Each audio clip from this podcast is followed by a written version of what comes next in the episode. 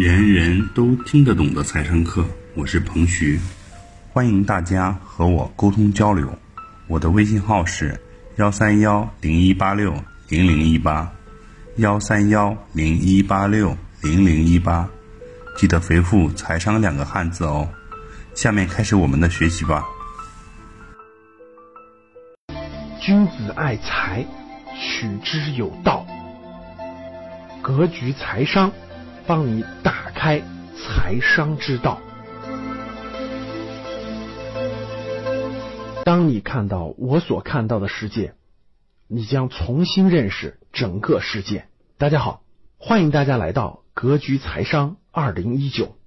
今天我们从解读关于财商的一本畅销书《富爸爸穷爸爸》开始，引出我们的三维财商。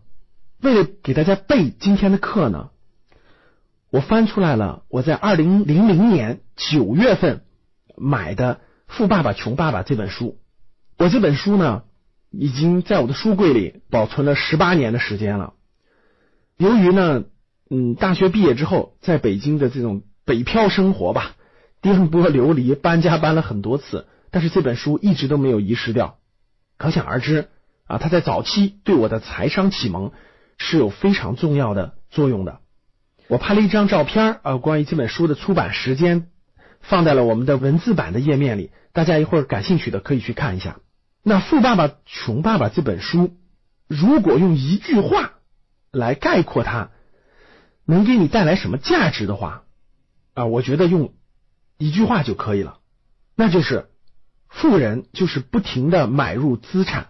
那穷人和中产阶级呢，就是不停的买入负债，长此以往，富人就变得越富，穷人就变得越穷，中产阶级呢就容易陷入财务的这种漩涡当中。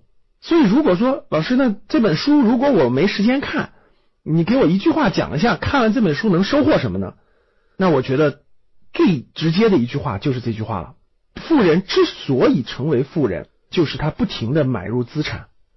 穷人之所以成为穷人，就是他一生不停的在买入负债。